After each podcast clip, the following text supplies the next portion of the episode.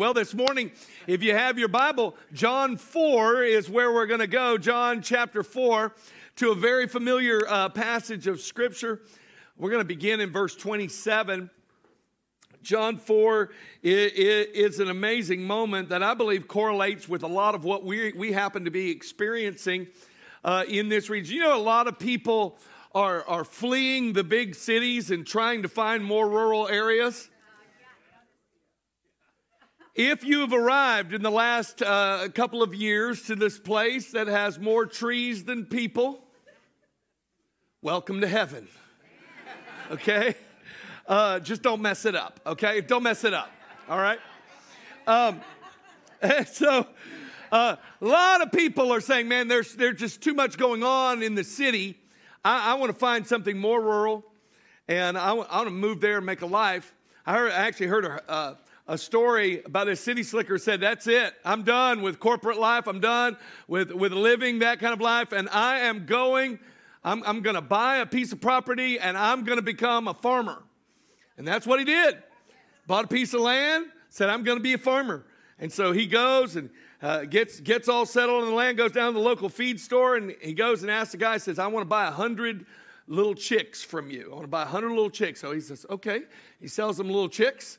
And, uh, and then the next, next week he goes back to the guy and says, Listen, I need to buy 200 chicks from you. He goes, well, Oh, wow. Okay, great. And he sells him 200 chicks. The third week he goes back, he says, I need 500 chicks. And this guy says, Listen, I got to hear about what you're doing. Man, you, you must be doing really, really well. And he says, Completely the opposite. I'm doing horribly. I can't figure out how deep to plant these things and how far apart they should be.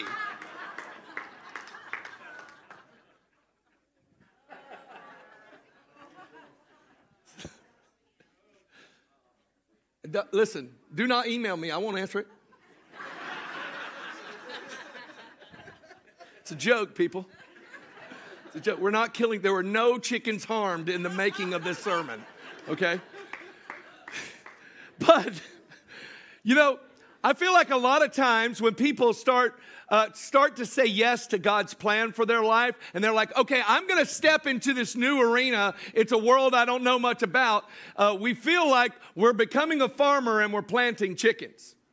We don't know really how to get to God's plan for our life. And after, you know, last week we hear a message all about Jacob, about how, how he really stepped into God's plan for his life. Well, I want to I want to tell you today that in a familiar passage in John chapter 4, I believe God is going to give us uh, some, some tips, some, some strength, some, some pointers to each one of us about how we can step into God's plan for our life. Today, I want to speak a message to you called Hungering for the Harvest.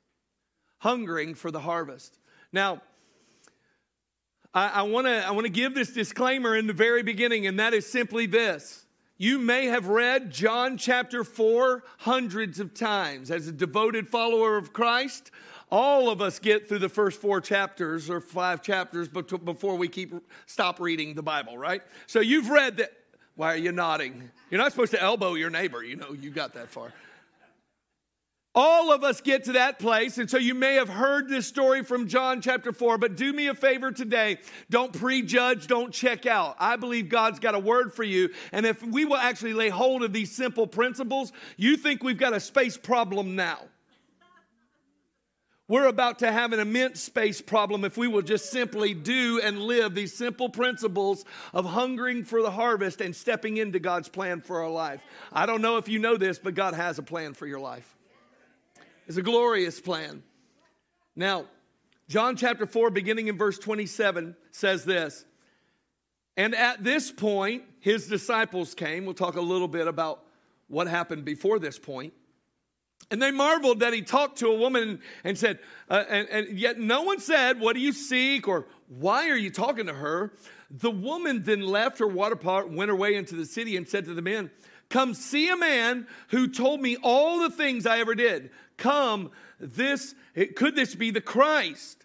Then they went out into the city and came to him in the meantime. Everybody say, in the meantime. There's a, let me give you another common way of saying in the meantime. You might also say at the same time. So there are two things happening at once. Very important that you understand that if you're going to get what God is doing in this passage. So, in the meantime, his disciples urged him, saying, Rabbi, eat. But he said to them, I have food to eat that of which you do not know. Therefore, the disciples said to one another, Has anyone brought him anything to eat? Jesus said to them, My food is to do the will of him who sent me and to finish his work. Do you not say, there are still four months, and then comes the harvest. Behold, I say to you, lift up your eyes and look at the fields, for they are already white for harvest. And he who reaps receives wages and gathers fruit for eternal life that both he who sows and he who reaps may rejoice together. For in this saying is true one sows, another reaps. I sent you to reap that for which you have not labored. Others have labored, and you have entered into their labors. Now, listen, this is happening at the same time. And many of the Samaritans of that city believed in him because of the word of the woman who testified, He told me all that I ever did. So when the Samaritans had come to him, they urged him to stay with them. And he stayed there two days, and many more believed because of his own word.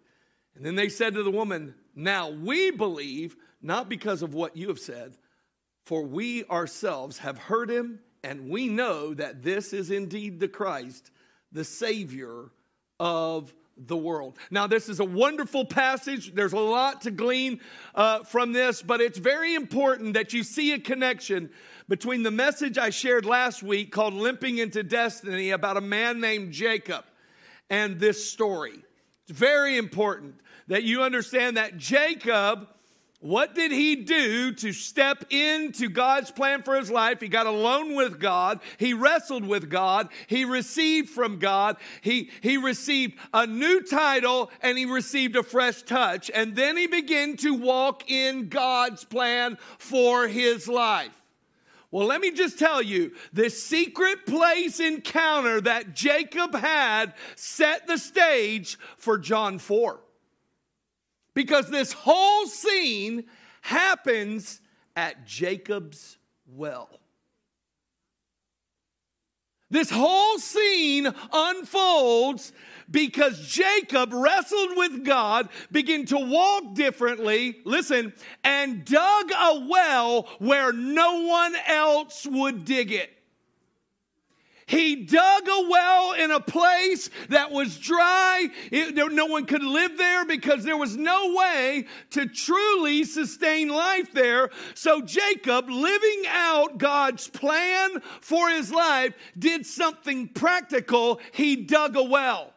But make no mistake that when you are living out God's plan and you do something practical, it probably is setting the stage for Jesus to use it in a powerful way.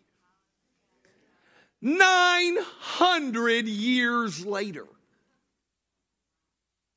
Can you imagine that the plan that you lived out for God 900 years later, it's still delivering. It's still something that God could use. Come on, let's, let's boil it down in, in, in a way that perhaps we could, we could grasp it. What if we did something today that five years from now, man, someone else says, boy, someone laid a foundation a few years ago and I stepped into it. I prayed a prayer. I reached out to somebody five years ago. What if 10 years from now somebody is drinking from a well, from, from a life well lived following Jesus? I believe this is the kind of idea that will actually make you hungry to live God's plan. There really is no other way to live your life than to live God's plan for your life. Now, Jesus uses a term and gives us a terminology based upon uh, the location, quite possibly being near uh, the, the, the, the, fields which were to be harvested a, a little while later. he begins to use a terminology and name people who follow God's plan as harvesters. These are people who live out God's plan for his life. And he uses this analogous way of, of identifying who they are. And I'm going to use that terminology today to help you to understand that God has a plan for you, and there is a legitimate, simple way you can step into it. First thing I want you to see from this passage is that harvesters are nourished. Harvesters are nourished. What did Jesus say? He said, My food is to do the will of him who sent me and to finish his work john 4 34 my food is to do the will of him who sent me I want to make this statement to you today. If you're going to be a person who lives God's plan, who allows God to remove yesterday's label, who allows, it says, no longer am I going to be liar, deceiver, supplanter, one who pushes other out of the way to get, get ahead in life like Jacob did. No longer am I going to be this person, that person that receives God's title, that walks differently because of his touch on your life. You are going to have to say to yourself, I will be nourished if I do what God says. Let me make this statement to you, church. I don't care how many notebooks you have, filled with notes, filled with sermons. I don't care how many podcasts you listen to. If you don't do it, you'll be malnourished. You'll be, he said, My food my nourishment is found in the doing. I'm not sure that we understand malnourishment in this nation. We really don't. There's an abundance of food, but a few years ago I went to visit uh, Pastor Carl and Megan when they were in Swaziland. And we helped to feed these children who had an orange tint in their hair, not because they had dyed it, but because they had they didn't have the necessary vitamins. They didn't have the necessary nourishment. Their little bellies were distended, not for the reason our bellies are distended. Their bellies were distended because they had no food. They were malnourished. It affected the way that they looked. It affected the way that they lived. And I want to just tell you, church, I believe that, that many people in the church actually believe a lie. And here's the lie that if I really live God's plan for my life, I'll be malnourished in this world. We actually believe, what if I really live for God? Will he really come through for me? Will I really be satisfied? Will I really have a sense of, wow, this is why I'm on this planet? Or am I just going to be the weirdo, the outcast? No one will talk to me. I'll have no friends. I'll have no life. And, and, and immediately, I think many people have felt that inward wrestling match. And I want to tell you, Jesus said, the most nourished people on the planet are the ones who have abandoned their plans and are walking in God's plans. They're nourished. When the tempter came to, to get Jesus out of God's plan for his life, this is what he said in Matthew chapter 4 If you are the Son of God, command these stones to become bread. But he answered and said, It is written, man shall not live by bread alone, but by every word that proceeds from the mouth of God. Listen, he, he, he's saying, okay, there's a lot of question marks here about who you are. Satan doesn't know who he is. He says, if you're the Son of God, if you're the Son of God, if you're really who God says you are, you, you're, you're hungry, turn the stones into bread. God's plan for Jesus in the desert wasn't to turn stones into bread.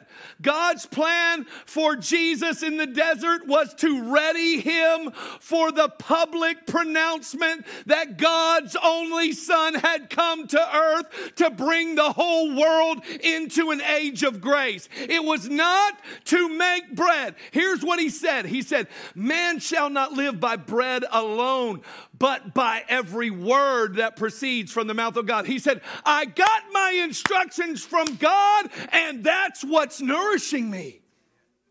Listen, is there an application of why we should read the Bible and that you will be nourished? Absolutely. That's one. But listen, if you read the Bible and walk away from it and don't do what it says to do, then do not think I am better off than those who haven't read it. I'm not better off. I'm still malnourished. Because why? The bread nourishes in the doing.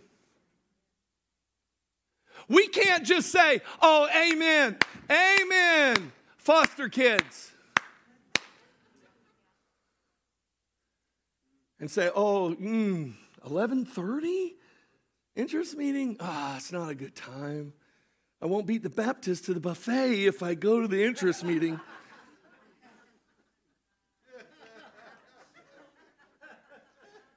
You may be full, but you'll leave malnourished. Why? Because you haven't done the will of God. You haven't taken the Word of God. See, the Word of God is not only informative, it is instructive in its step by step. God saying, This is what you do. He says, Pure and undefiled religion is ministering to widows and orphans. You don't even have to think about it. God set his approval on it. But when God gives you a word and says, Hey, this is what you do, and confirms it in his word, you do it. You don't just say, Oh, I'm glad somebody's doing it.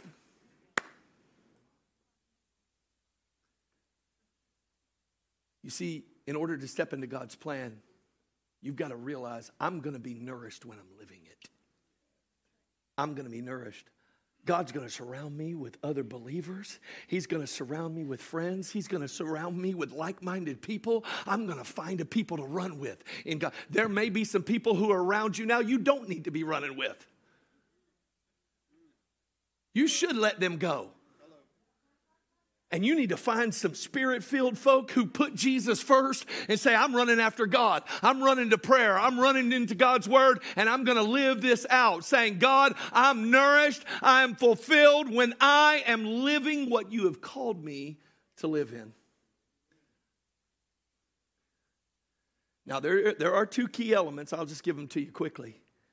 It's in what Jesus said here. My food is to do the will of first him who sent me. You have to get comfortable with a new label. Are you ready for it? Sent by God. Sent by God. I am sent by God. Listen, if you are living in this county, coming to this church, you have been sent by God to Citrus County. You say, No, my job moved me here. Uh uh-uh. uh That's just how God got your rebellious behind here. Because you wouldn't have said yes otherwise. No, that's how He got you here. You say, you say, I, yeah, I can't believe that this is the place that God would send me. Why not? Because it doesn't have a Starbucks. I got to drive 26 miles to get my pink drink.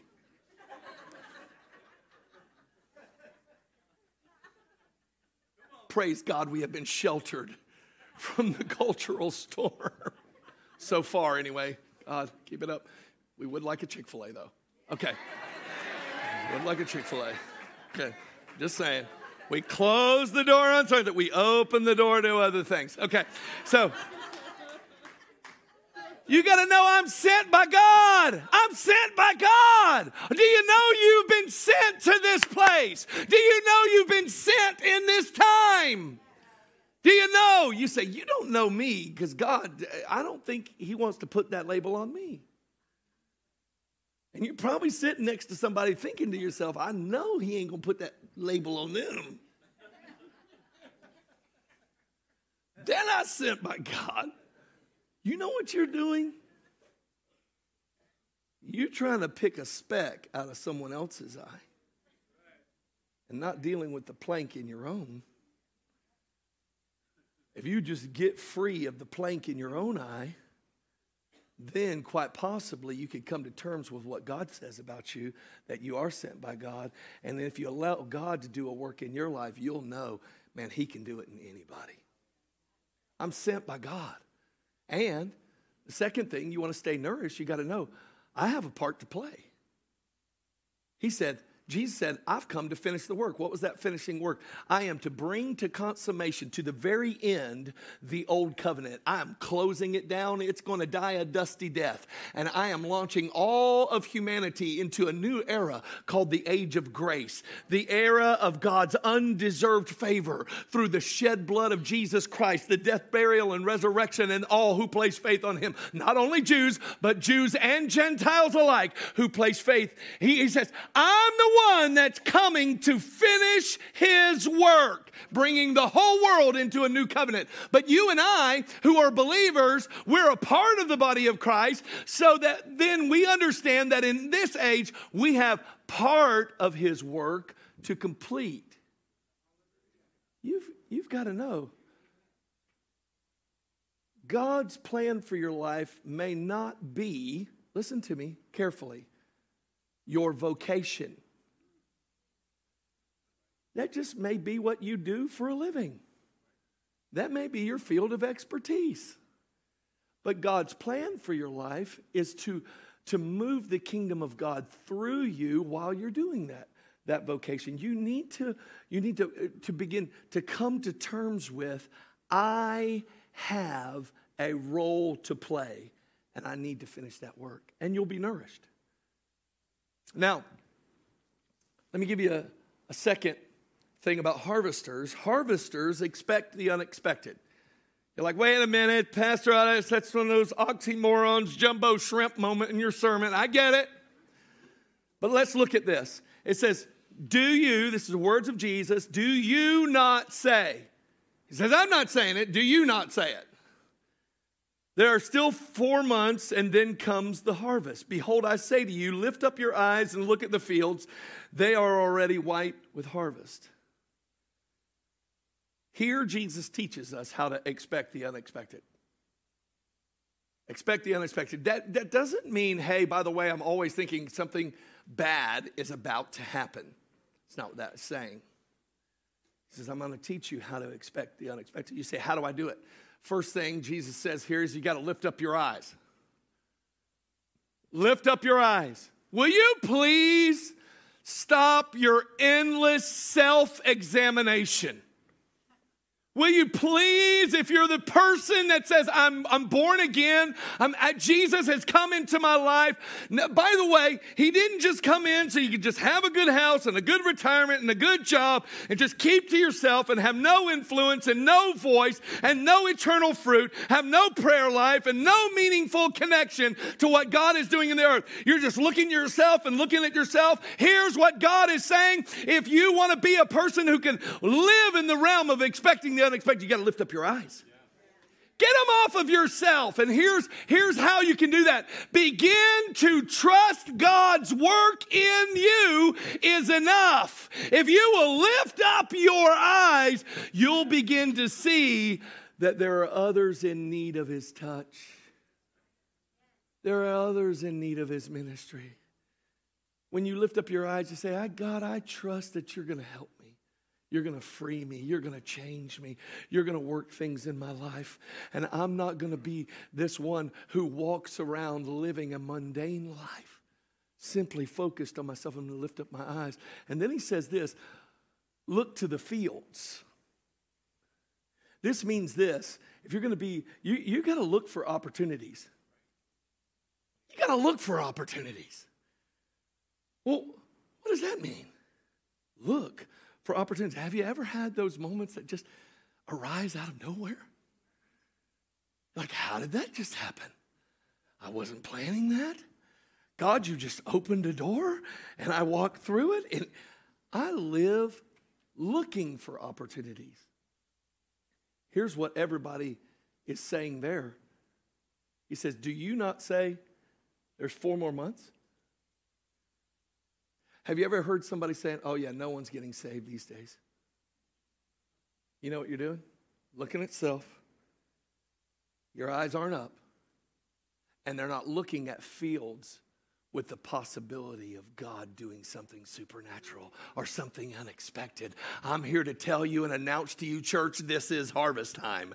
This is the time of harvest where God begins to move, and you need to set your eyes on fields that you think, wow, I don't know if anything can come out, but I'm going to expect the unexpected.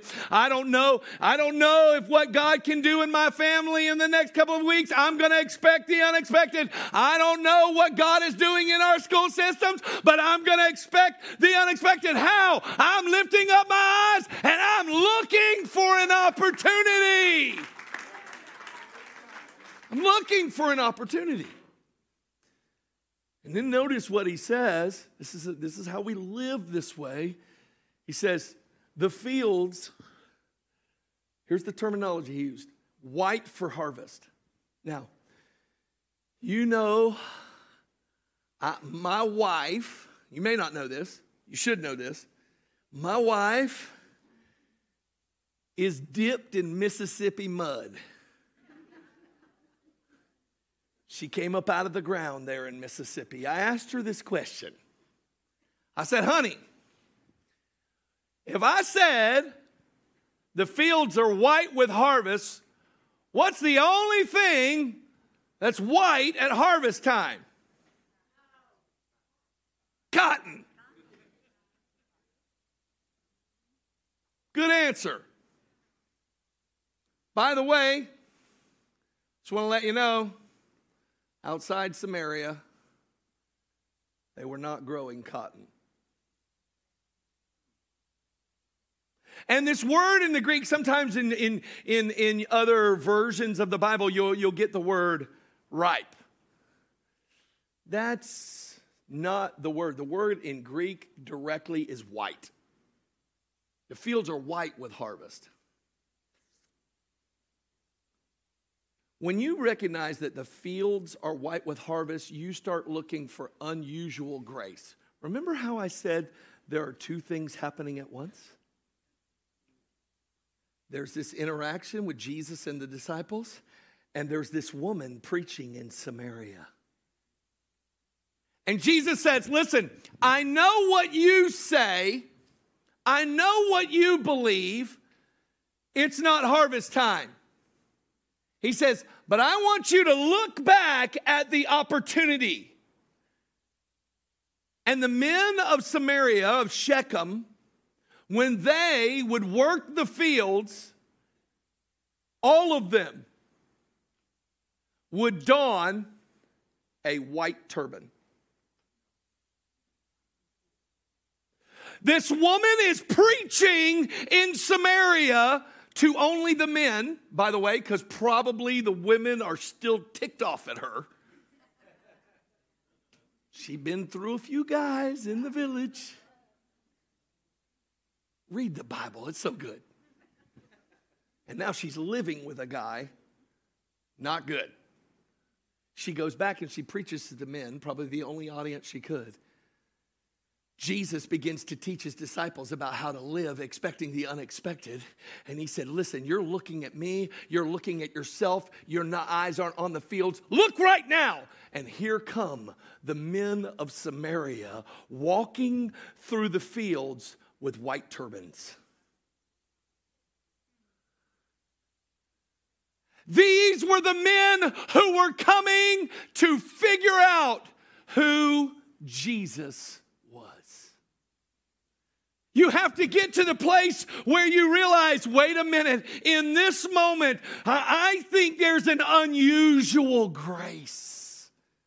There's an unusual opportunity. And I believe right now, Calvary Church, we are in one of those moments. It's a harvest time where there are people who are trying to figure out is Jesus real? I've heard stories about this woman, and boy, we know her past. And she came in preaching, and now many people are saved. But here, I've got to come see for myself. Perhaps you came today on the testimony of one or two telling a story of how their lives were transformed by Jesus, and you find yourself in this moment of presence going, I feel an unusual drawing, an unusual grace to surrender to God. That's where. And if you're going to live as a harvester, you've got to expect the unexpected. You've got to look for unusual grace, unusual opportunities where God opens a door. I remember one time a few years ago where God opened a door for me to, to hold a meeting at, at, at Colorado uh, University, in Boulder, Colorado University. And, and here we are in the science building of all things. And they give us this little place, and we're, we're going there to do ministry with this little campus club. And begin to minister and worship, and the presence of God hit that place, and people begin to weep. People begin to repent and give their life to the Lord on college campus. Listen to me on college campus during class. It, it, it, was so overwhelming what was happening in the room. It, it, ga- it, garnered the attention of one of the science professors who had probably 300 students in his classroom. He came in, peeked in, and was like, oh okay, okay. And he backed away. What he saw was people weeping and kneeling in this tiny classroom. I want to tell you, I could have never, ever manufactured a moment like that. I could have never made it happen. But when God said, hey, there's an opportunity to go and to worship and to preach the gospel in a classroom on, on CU Boulder, I said, I'm in, God.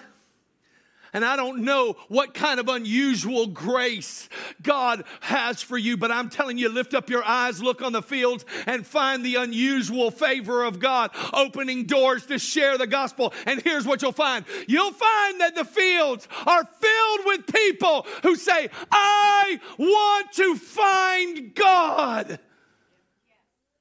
I'm here to tell you the church is expanding right now worldwide at a rate it never has before. The church is growing worldwide. Listen, in America, it's barely keeping up with the population. But I'm here to tell you, Calvary Church, we're going to be different. We're going to be different. And if this and if this county grows to the glory of God, so will the kingdom of God.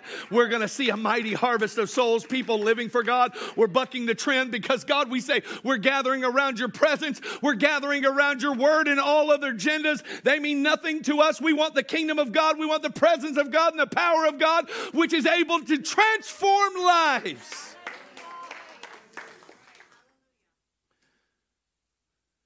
You look for unusual grace. There was a man named Philip in Acts chapter 8. Boy, an unusual grace greeted him. He was the guy working the food pantry. One of those men appointed to serve widows. An unusual grace fell upon him in Acts chapter 8. And God's voice said, Hey, Philip, get up and go down to Gaza. This is desert. I've got something for you to do there. Do you understand that when God says go to the desert, that's an unusual place. You can't go to the desert expecting, wow, I'm going to see a sea of people. No one lives there. When he gets there, here's what he finds. He finds an Ethiopian governmental official, a eunuch who, who, who was uh, overseeing the treasury of Ethiopia. He was a man of wealth, he was a man of position, he was a man of influence, but he was a eunuch. And this man was, was headed back and he was reading a priceless scroll, by the way, a scroll of Isaiah. And the very place he was reading was all about Jesus. How in the world does a man named Philip get a word like, go to the desert where nobody is? He says, I know the voice will lead me to a place of unusual grace where I can expect the unexpected. And he goes there, finds the man, and he says, Hey, do you know who he's reading about? Who is he talking about? The eunuch says, The eunuch says, I don't know who he's talking about. Explain it to me. He explains that Isaiah is describing Jesus. And this man, listen to me, who has money, has a position, has influence, and has scars. Scars. You say, what were his scars? His scars were beneath the pomp and circumstance. Were, it was beneath these flowing robes. He was a eunuch. He had been scarred in a way that robbed him of his identity. And Philip, following God, finding a moment of unusual grace, led the eunuch to a place where he was healed of a scar nobody could see. Here's what I want to tell you, church. Listen, sin always leaves a scar that only a Savior can heal. It always leaves, listen, listen, your, your money can't heal your scars. Your position can't heal your scars. Your, your influence cannot heal your scars. But oh, if there is a people who would proclaim Jesus and look for these moments of unusual grace, you will find that people get healed and find their true identity, which is to be sons and daughters of God when they receive Christ.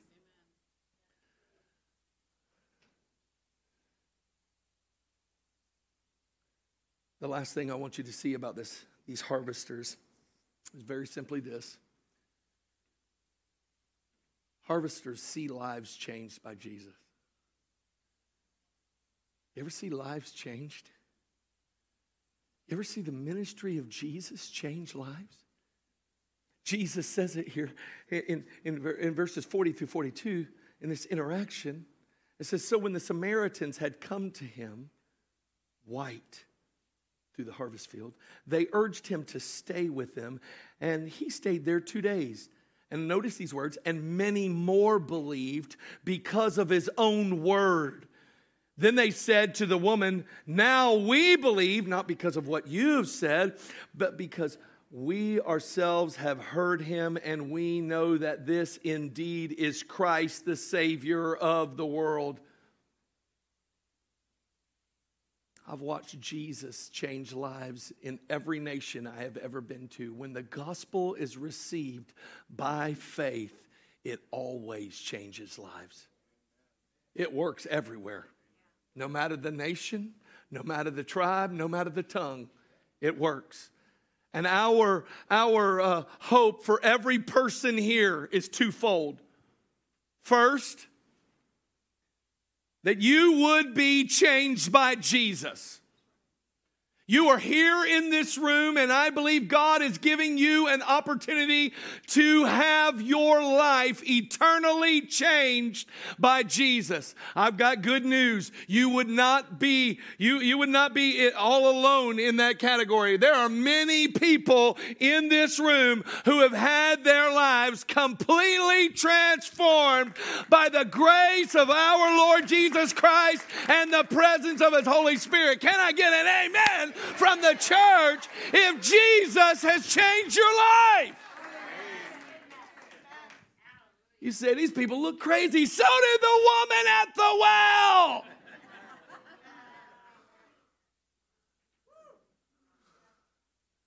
You better believe you're going to look crazy. You're just going to be nourished. You're going to be used by God.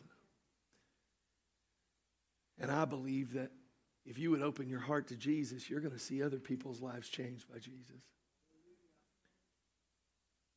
And let me just say to the other folks in this room perhaps you've already surrendered your life to Christ. Perhaps. And if you have, I wonder today after knowing that God has removed the labels and, and given you a new name and, and put his touch on your life and a, a fresh grace on your life, I wonder if you won't be the catalyst for what God wants to do in a region. I wonder if you won't be the catalyst for what God could continue to do. You see, you see, in this time, you know, we, we kind of view the Bible chronologically and we lay people out and we spread them all out. Abraham, Isaac, Jacob, then there's David and Solomon, and, and then, you know, and then comes Jesus, and we're like, oh, that's spread out over many, many years. But when you understand geographically, these stories are layered into regions. These stories, they're not disconnected by time, they are connected by location. And if you understand that what you do in this hour in pursuing God's plan for your life could set the stage for something five years down the road, 10 years down the road, listen, you say, What if I do that? And, and suddenly I've got 20 people coming to church. Where am I going to put them? We're going to figure out that. Don't worry about that. If we'll live God's plan, He'll take care of all of the other plans. All of the other things will come together. But I wonder if God hasn't found a church and a people says, I'll be the catalyst. I'll be the woman at the well. I'll be the one who Jesus has so transformed that I go and tell whatever audience God gives me. I'll be the catalyst for others to be changed by Jesus.